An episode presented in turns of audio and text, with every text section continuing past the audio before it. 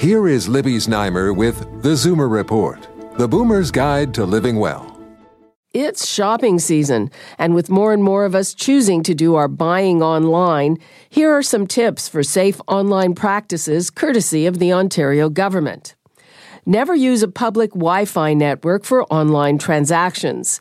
It may be convenient, but public Wi Fi connections do not offer the security recommended for a financial transaction. A strong password protected connection at home is your best bet.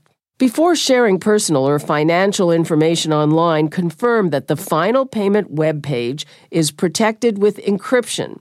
Security features are different for every browser. The two most common signs of a secure page are a web address that begins with HTTPS and a padlock symbol that you can click to see the security information.